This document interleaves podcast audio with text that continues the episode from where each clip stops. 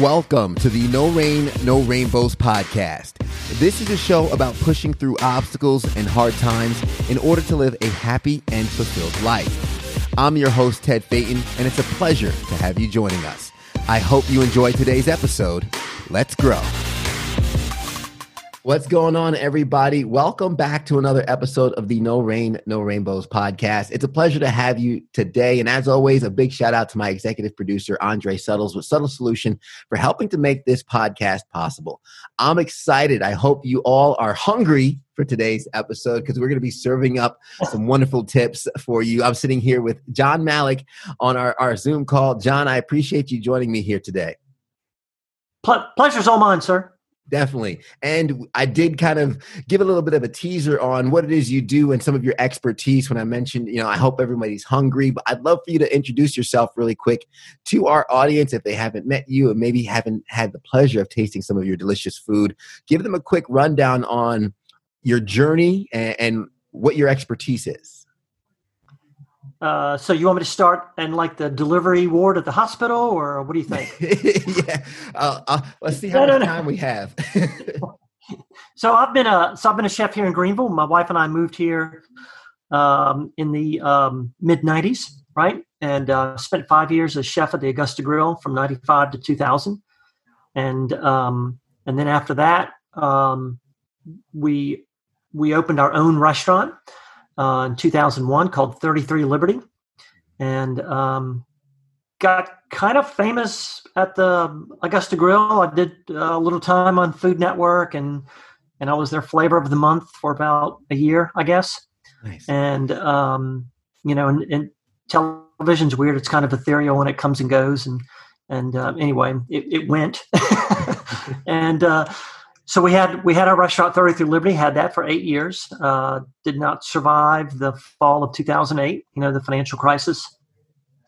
Uh, spent after that, I spent three years at uh, the Cascades, which is a fancy retirement community. I was a food and beverage director.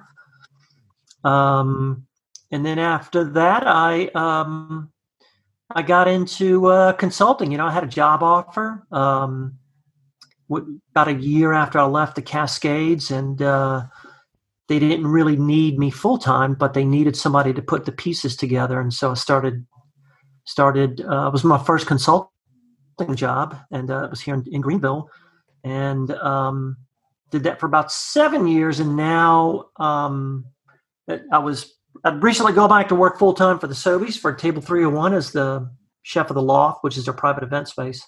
Nice and of course, yeah, 2008 comes around again, right in the form of 2020. So now I'm back consulting, you know. So, and I I will ask this first question because a lot of our listeners and and a lot of the entrepreneurs know how difficult and competitive and hard the restaurant industry can be, and and to have a career in that, and especially in consulting what is it you think is is the key? And obviously there's a lot of elements but you having the chef background right? And and when it comes to running a restaurant a successful restaurant what do you think is the key to to kind of separate yourself from the others in that regard? As far as a restaurant goes or or as far as a restaurant goes and maybe right, so, even so to the the chef aspect as well. All right so if you want an if you're going to have a successful aspirational restaurant. And I, when I say aspirational, I mean um, not necessarily white tablecloth, but if you're going to have a chef driven with regional cuisine or in, intriguing cuisine and you're going to use uh, local ingredients and something like that, then you need to have a voice. Your food should have a voice, and you should have one thing on that menu, one thing that you have fiddled with and and and doctored and gotten to a point where this is the best representation of this particular dish in town. This is the most intriguing, most dynamic, most craziest, most whatever. But you need to have one thing on that menu that just screams, you know, hey, this is Ted's Grill. Let's go to Ted's Grill. I love Ted's Grill, but I really like that thing that they do that you know, and whether whatever that thing is, you know, maybe it's a frozen margarita, or maybe it's a Bloody Mary, or maybe it's a peach cobbler, or something. but Yeah. you've got to really, you know, you got to have one thing on there that that that just draws people in. You know, I love that because I think that's definitely something that um, people don't necessarily pay attention to, but they all, I'm sure all of our listeners know that one restaurant that they go to because when they're craving a grilled cheese, for example, they go to this one spot. Or when they're Right. craving this one dish, they go to this one spot. So it's really almost making that dish your identity and to be the the premier choice when it comes to that, that one dish. How do you go about the process of finding that identity, whether it be personal as a chef? Because I imagine when you're first getting into the culinary arts, you learn a lot of skills. And I've seen a lot of people as they're hopping into entrepreneurship or they're trying to figure out what they do in life, just in general, to kind of make this applicable to any, anyone listening. Sometimes we have so many options and we want to do it Mhm. all. How can we Right. narrow that down? As a, so we're talking about a diner, or from a diner's perspective, or from a an operator's perspective. I'd say from uh, an operator's perspective, kind of making using the restaurant and and um, the culinary arts as a metaphor to life, using the Right. advancement in the skill as an advancement to how we develop ourselves. Um, because I know a lot of folks who are doing a whole bunch of things and they're not necessarily an expert in one. They don't have that one dish yet. Right. So I th- uh, so what I said earlier is your food has got to have a voice, right? hmm Now we all know there's there's plenty of diners out there. There's plenty of cheesecake factories. There's plenty of TGIs. Those places like that do not have a voice, right? If you go into the TGI Fridays here or the one in Chicago, Illinois, it, it's going to feel the same. The food's going to be the same. Everything's going to be the same, right? That's that's why they're places like that. That's their goal, right? So if you want to have a unique chef-driven intriguing restaurant and that doesn't mean expensive but you know think about like the um that little pasta place in uh gather right uh what is that naked pasta Yeah. right golly that place has a voice you know it's this guy has been working on noodles for years and he's and he's perfected his version of four or five different dishes uh, one of the things I try to talk operators out of is trying to be everything for everybody. And that's not going to win you raving fans, right? You've got to focus and your food has to have a voice. Um, there's a there's a great little place in Mauldin called the Low Country Shrimper, right? I mean, where can you get a where can you get a fried oyster po' boy in this town, right? Well, I think there's two places that I know of, and and one of them is the is the Low Country Shrimper. Now it's it's kind of a I mean I wouldn't say it's a dive, but um, it's nondescript um, location, but it's a cool place, and, and you go in there and you feel welcome, and it's full of smiling faces and well smiling eyes right now behind the mask, and they've got this cool kind of um, uh, Southern Alabama style of uh, fried seafood restaurant that really works for them. And you know, you don't go in there for a pimento cheeseburger. You don't go in there for uh, Caesar salad or whatever.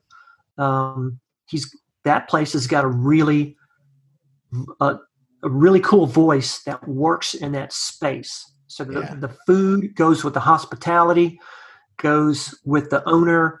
The whole thing just Mhm. works perfectly. So that's I think that's the that's the trick if you want to have something um, something above and beyond just feeding people. Because Yeah. if you just if you're just going to open up something to feed people, you're never you're not going to enjoy what you're doing, Yeah. right? Yeah, absolutely. And I use that question to kind of set up the your story in terms of having a voice and, and having that uniqueness that stands out. Because as we discussed a little bit about your your backstory, I'd love for you to kind of pull the listeners into the start of your culinary journey because um, I think we mentioned going down the path of being an attorney and you you altered that. What was that like breaking the news to to your family, to your folks, and and then taking that jump to to go down a, a different path than what most would have expected? Well, my, I broke my dad's heart. God rest his soul. I mean, I, you know, my my dad was an attorney and then a judge, and and me being his oldest son, it was like it was just a given, you know. Mm-hmm. but uh, you know, we have this country has half the world's attorneys. We don't need any more attorneys, Ted. We have plenty. you know, right? We're well represented. right.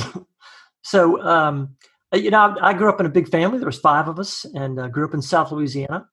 Um, and my mom, my mom's cool. My mom grew up in Mexico. She was Texan, her her parents were Texans, right? But grand, granddaddy was a professional cattle rancher, and mm-hmm. so when she was like one years old, they they moved to um, Durango, Mexico, and granddaddy managed a big ranch in Durango. So that's where mom grew up, and uh, they they had to do everything because you know in Durango in the 1930s you didn't. It's not like you could jump in the car and drive down to Publix. You know that's yeah. they were they were 500 miles from a modern city.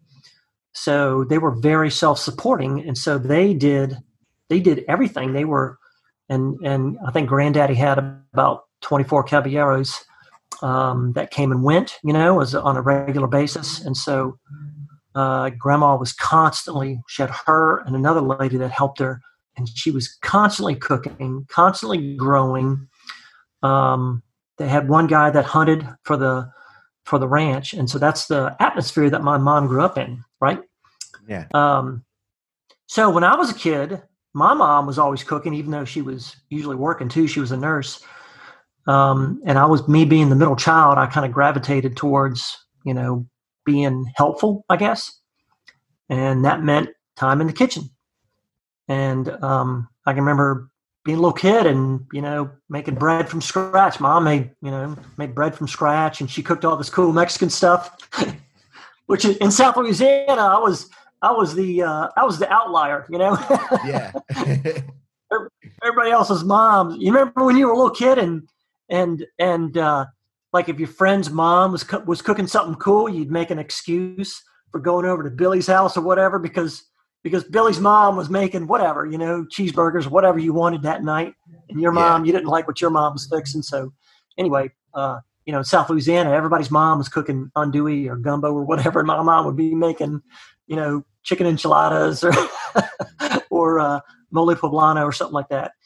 So, uh, so I grew up in this cool environment where, you know, I, I saw these two distinct different cuisines, you know, and that, and that, really set me on that path. And when I was in college, I started um, cooking at um, a couple of nondescript restaurants. You know, just kind of it was kind of a college town, and um, but I loved being back there and putting things together and and trying to figure out if I can, you know, how can you make this better? How can you make that better? What can I do? What can I do tomorrow that I didn't do today that would make the job a little bit more efficient whatever?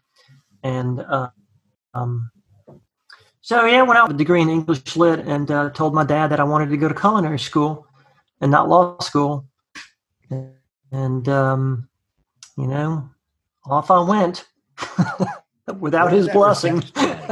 what was that reaction like? Oh, you, oh, you don't want to know. yeah, I don't. Uh, he well, so my dad, uh, my my dad grew up in Florida. He did not grow up with his natural parents. His father died when he was very young, and his mother uh, shipped him off to um, the aunt and uncle in Florida. Um, and the aunt and uncle had a diner um, in uh, in Florida in Tampa. And so when my dad was a little kid, he washed dishes every like five days a week for like five years straight or something. so when I said I want to be a I want to be a cook, right? That's bad all memories. my dad could think of. right. Bad memories. Yeah. Right. So when you got on the journey, I think it's interesting because a lot of times when we, it sounds like you've been surrounded by food your whole life, and even I didn't even know the story of your of your dad having that background as well. Do you think you were almost, I guess, pre-exposed to coming into that culinary experience? Was it something, I mean, spending time in the kitchen? It sounds like you spent a lot of your life surrounded by it, but it wasn't until later in life you decided to take that jump. Is that something you think you were prepped for? Yeah, you know, um, um, I mean, I was lucky that my mom had that childhood experience, that young adult experience of growing up in such an environment. Yeah. Um, and so she didn't like the idea of taking shortcuts, you know? So if she was going to make something, she was going to make something, right? Mm-hmm. So even if she'd been on her feet for nine hours at the hospital, she'd come home. She had already planned out what dinner was going to be, and the stuff was already there. You know, she was not one for, um, you know, shooting from the hip, so to speak. Yeah. So, um, yeah. and so when she shopped, she kind of she kind of planned it out. You know, well, this will be Tuesday, this will be Wednesday, this will be Thursday, and so this is what I need. Um, and so, and then when I was in, um, when I was, I can remember being in college and cooking. Now, got to keep in mind that in South Louisiana, we all cook, right? Everybody cooks.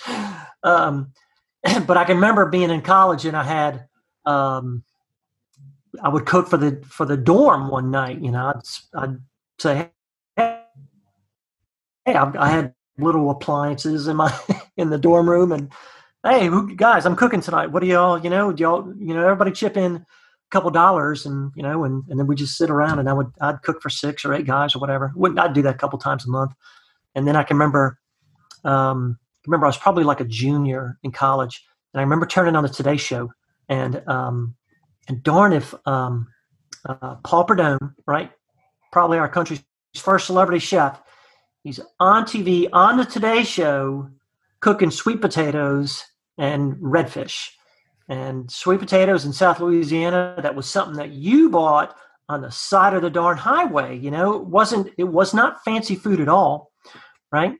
And um, and he had made sweet potato hash, and he's putting black and black and redfish on top of it, and on the darn Today Show. And this is, you know, I mean, cooks cooks or chefs on TV that was so rare back then, and um, and I can remember watching him, you know, and you know, Paul Prudhomme at the time, he was he was pushing 400 pounds. I mean, he was a big guy, yeah. and he was the antithesis of what you typically saw on TV as far as a celebrity goes, right? And it's like, look at this guy. He's he's enormous. He's got this funky South Louisiana accent, and he's cooking sweet potatoes, and the audience loves him, and he's on the Today Show, and he's getting all this press, and and that really kind of uh, put the light on. You know, the light went on, and I was like, I think I can do this. You know, nice. So nice. Um, that's what really you know pointed me down that road.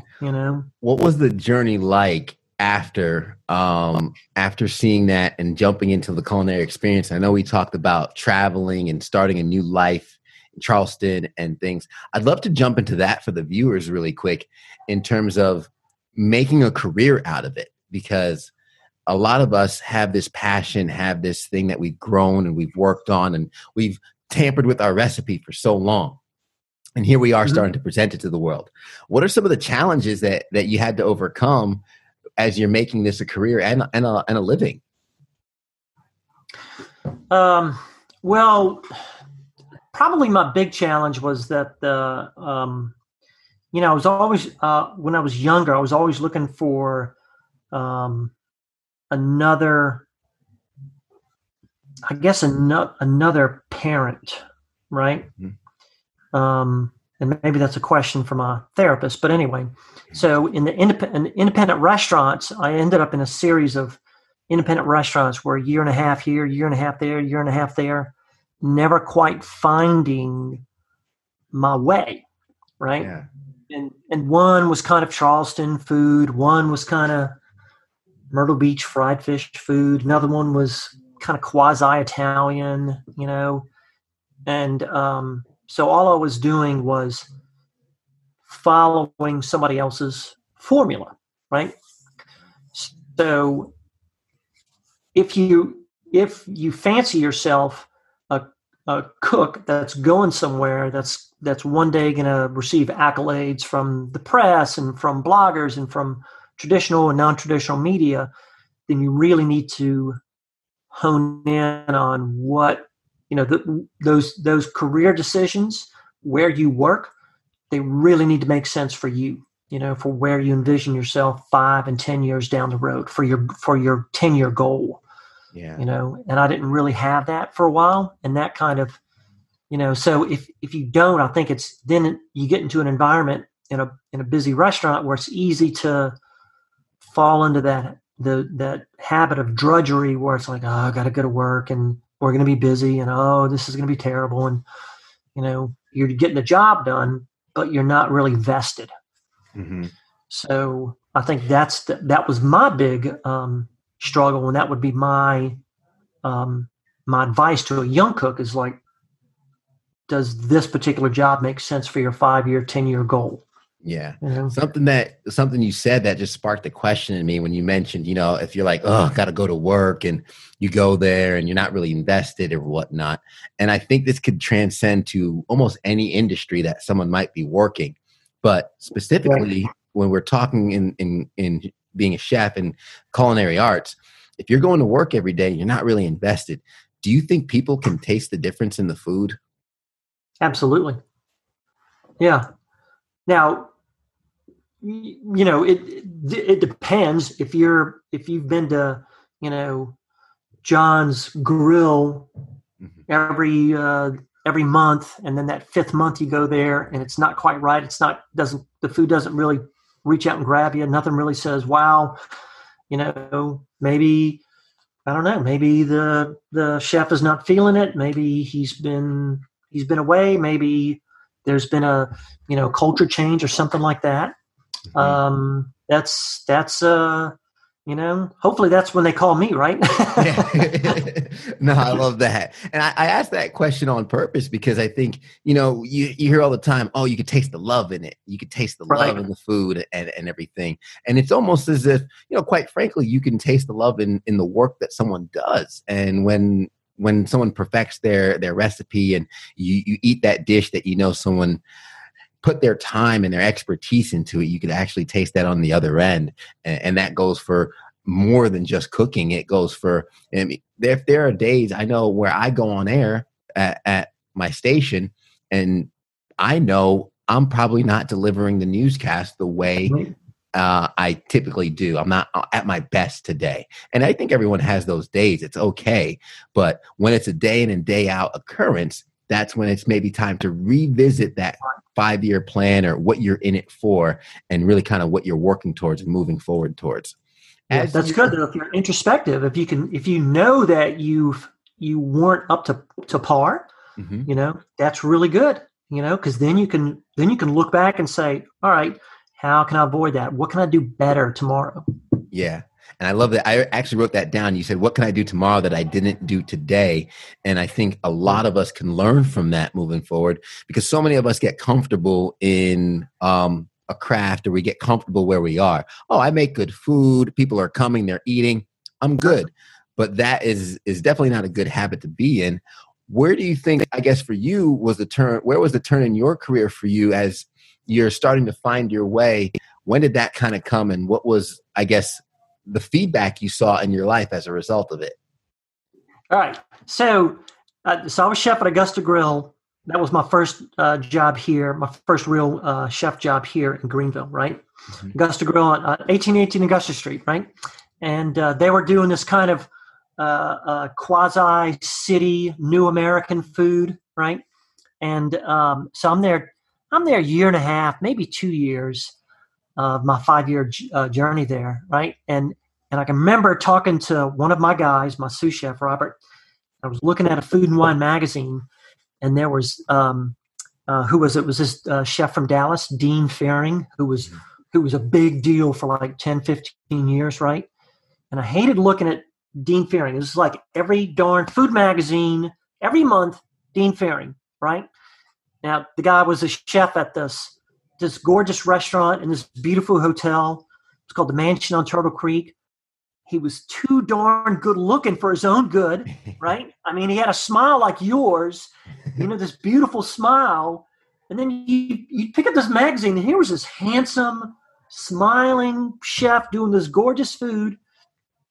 But at the same time, it's just like, don't these people have anybody else to write about? What's going on here? You know? Yeah. And so, and I and I really started to think about it, and I and I usually journal in the morning, and um, and so I realized that the guys, it wasn't just Dean, it was like five or six guys, right? That the food magazines were always writing about, and they were doing food that was very specific to their region, right? Mm-hmm. Um, and they were and they were seeking out. I mean, back then, you know, we didn't have a farmers market, anything like that. You had to go find farmers and go drag, you know, drag them kicking and screaming into the to the restaurant.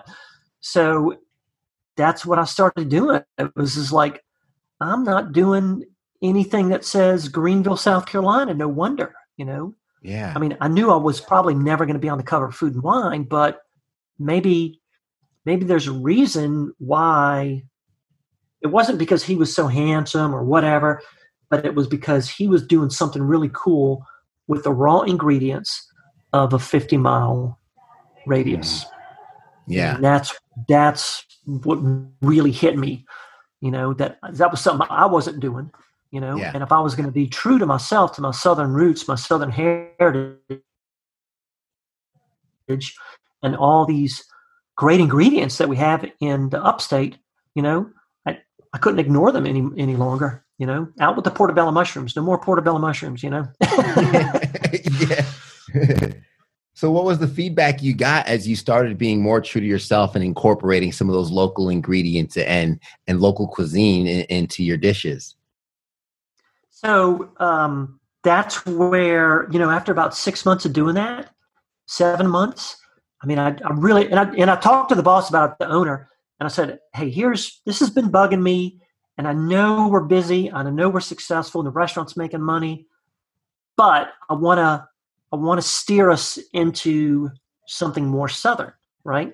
Yeah. And I want to start buying local ingredients and and um, I just want to get the word out. And and so Bob was like, "Oh, okay, let's you know give it a shot." And um, I think it was like six months in, and I got a letter from back then Gourmet Magazine. Mm-hmm. People would write Gourmet Magazine. So if, so if you you and your fiance go, you know, to wherever you go to LA and you have this great dish, then the way to get the recipe was you would write gourmet and say, "Hey, I was I was in LA, had this amazing dish, this thing with the snappers and the and the baby leeks and the brown butter and whatever. Can you get the recipe for me?" Mm-hmm. So then they would they would reach out to that chef, and then that that recipe may or may not appear in in gourmet. They had one section, a travel section, right? And so six, seven months uh, in, I got this little postcard from Gourmet, and uh, right, yeah. and somebody had asked for a for a recipe for the spoon bread uh, with mm. country ham and um, country ham, Vidalia onions, and uh, spoon bread, right? And I was just like, I was going to pass out, right? I was like, you know, yeah, I'm doing something right. Yeah, and you never, get that feedback right, exactly, exactly. And that was a, that was a big deal. I mean, that was like you know, Ted, that was like 97, 1997, 98. Yeah, I know. wow. I'm trying to think. I was probably I might have been in grade school or just getting into right. that. no, I can't. But really quick is I know we're we're coming towards uh, the last few minutes of the podcast and, and stuff, but you've been in Greenville, South Carolina Charleston, South Carolina, you've been here as really seeing the food, uh, I guess the attention around the restaurant and and just the food culture grow the past few years. And even Greenville, South Carolina is starting to get more attention as a foodie spot. Mm-hmm. What has that experience been like? Uh, not kind of just watching it, but kind of also being pretty much almost at the center of it as it's growing all around you. How has that been watching that develop these past 10, 20 years? It, has been cool, you know, but but something like that, it's a it's a long process, so it's not exactly overnight. Yeah. Um, and I was, um, you know, I spent a couple years on a accommodations tax committee when we when um, we had our restaurant and uh, learning how all the money that the city collects, how they use that towards uh, working on uh, getting publicity for a year, two years, three years, four years, five years down the road, mm-hmm. and um, so so that's a that's a long process. But it's but it's also it was it was cool and it was a lot of fun to to be a part of it and and um, you know and I played a very small part you know, and um, it was it was a lot of fun. Yeah, and we're still, you know, it's going to come back. This this whole 2020 mess is gonna it'll go away soon enough, mm-hmm. um, and and we'll be back to like things used to be. Yeah, you know? I, I may not be here, but I think you will. I want to ask, what do you think it is about food that brings people together? You know, it's it's a language, right? I mean, food is food is a language and it's something that we can all agree on. You and a you and I, you know, we may differ in backgrounds and politics and religion and all this stuff, but we can sit down and have like a great meal together and and and enjoy it. And all that stuff can just everything all those differences can can can evaporate into the ether when we're enjoying a meal. And and that's the i believe that's the oldest form of hospitality. In the bible you know there's all these great stories of of hospitality and they center around something as simple as as as bread right yeah bread and olive oil and and and maybe wine you know mm. and mm-hmm. there's there's great instances in in different cultures of of hospitality and these beautiful stories and they all take place around something as simple as bread and wine. Yeah. I agree 100%. And I think uh, that's like the ultimate unifier is uh, is is sitting around the table and eating. And I even remember reading somewhere they said, you know, one of the best gestures a friend or a spouse or whatnot can do is the first time they contact you, they say, and I'm sure you've asked your friend, your spouse, or this and before. It's like, hey, did you eat? right it's a simple gesture right. like hey let's let's feed each other let's let's enjoy break bread and, and, and communicate a little bit more. Uh, I know you mentioned about kind of the, the hardships that this pandemic and everything has kind of brought on the food industry and so many people. And I know it's been very hard on, on a, a, lot of the mom and pop shops too, those, those, uh, those locally owned restaurants and stuff.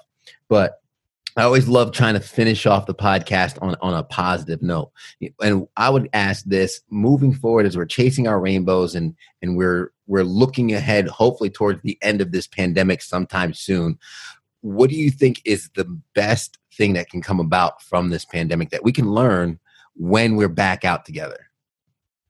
Is to, is to appreciate something as simple as a hug or smile or a pat on the back or, or sharing bread and wine with a with a friend, a new friend or a familiar friend. Yeah, absolutely. And I think so many people are missing that more now than ever. And uh, it's it's ironic where we we've talked about everything that's going on in the in in the country, and we don't really touch on it on this podcast. But we're in a time where what so many people in this world need is a hug communication and some time right. to sit down and break bread and I, I appreciate the work you've done tirelessly in the food industry, the work you continue to do, and I cannot wait until we can we can break bread once again. As as we mentioned before on the phone, you know, you yourself working on uh, doing a podcast, inviting folks to, to break bread and eat and have some wine. Right. It's really a great way to connect. So I, I look forward to connecting with you, John, when uh, all this is over. But uh, but until then, I'd love to give our listeners and our, our watchers an opportunity to connect with you, reach out to you, and, and find out some of the work you're doing, and maybe even t- tune into your podcast as well. What's the best way they can uh, they can find all that information? So the podcast is Tin Roof Farm Radio Show, and uh, we've I've been doing that for a couple years. Um, and you can find me on Instagram at Chef John Malik, M A L I K. Um, and you can, uh, I've got a, I've got my own website where I put my original essays. Um, you may have seen my latest one about moving to Belize. yeah, I saw that you posted that earlier. yeah, my wife and I were moving to Belize for a couple years. You know, nice. so we're going to run off the farm and and uh, um, you know the goal is down there is to. Uh, well, I figured Ted that you know, if I'm gonna if I'm gonna sit around and be unemployed, then I can why not do it in Belize? Sounds pretty nice. If, only you could take me with you. hey, you know, we're gonna have two bedrooms, you know, so we'll we'll have space for company. Absolutely. well, I'll but, make but sure I'm that... gonna keep writing. I'm gonna keep writing while I'm down there, writing uh, original essays, and and and hopefully, if the if the broadband is strong enough, I'll keep doing the podcast. Awesome. Awesome. I, would love to kind of stay abreast of all that, uh, what you're working on, and I'll make sure that folks can uh, go into the show notes. I'll have the links to your website and, and, your Instagram and stuff, so folks can can keep up with you. I look forward to seeing some pictures from Belize as well.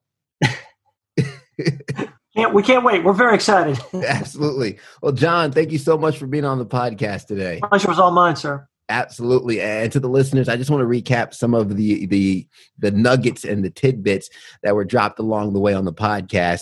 First of how your food should have a voice. It's important for a chef to know their recipe and, and make sure their food has a voice, but I also want to encourage everyone listening that you are a chef of your own life and you need to have a voice at your personality and tinkering with that recipe is required. It's not going to happen overnight.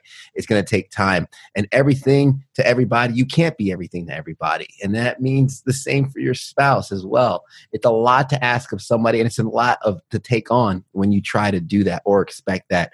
And i love it when john said what can i do tomorrow that i didn't do today?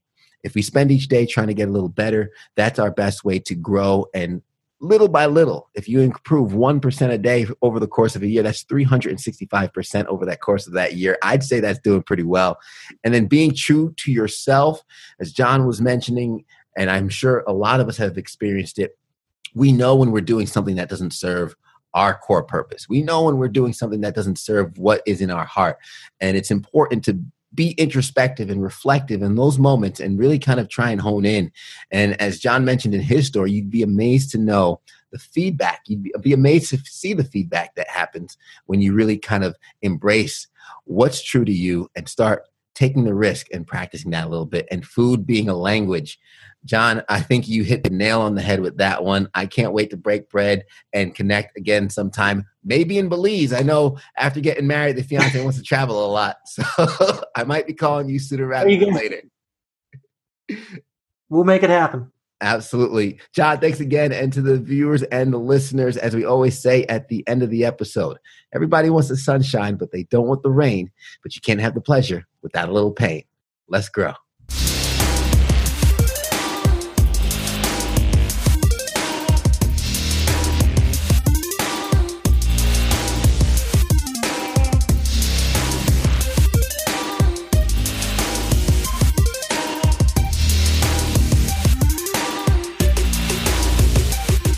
The No Rain, No Rainbows podcast is recorded at Camaraderie, a collective workspace in Greenville, South Carolina, right off the Swamp Rabbit Trail. If you're looking for a place to grow your business, network with other professionals, and establish your own workspace, Camaraderie is the place to do so. Get access to high speed internet, private showers and towel service, free methodical coffee, and free beer on tap. For more details, be sure to head over to camaraderiecowork.com or hit the link in the show notes and find out how you can lock in your space with rates starting at just $99 a month. Be sure to tell them that Ted sent you and try it out for free. You never know, you just might find a new home at Camaraderie. Let's grow.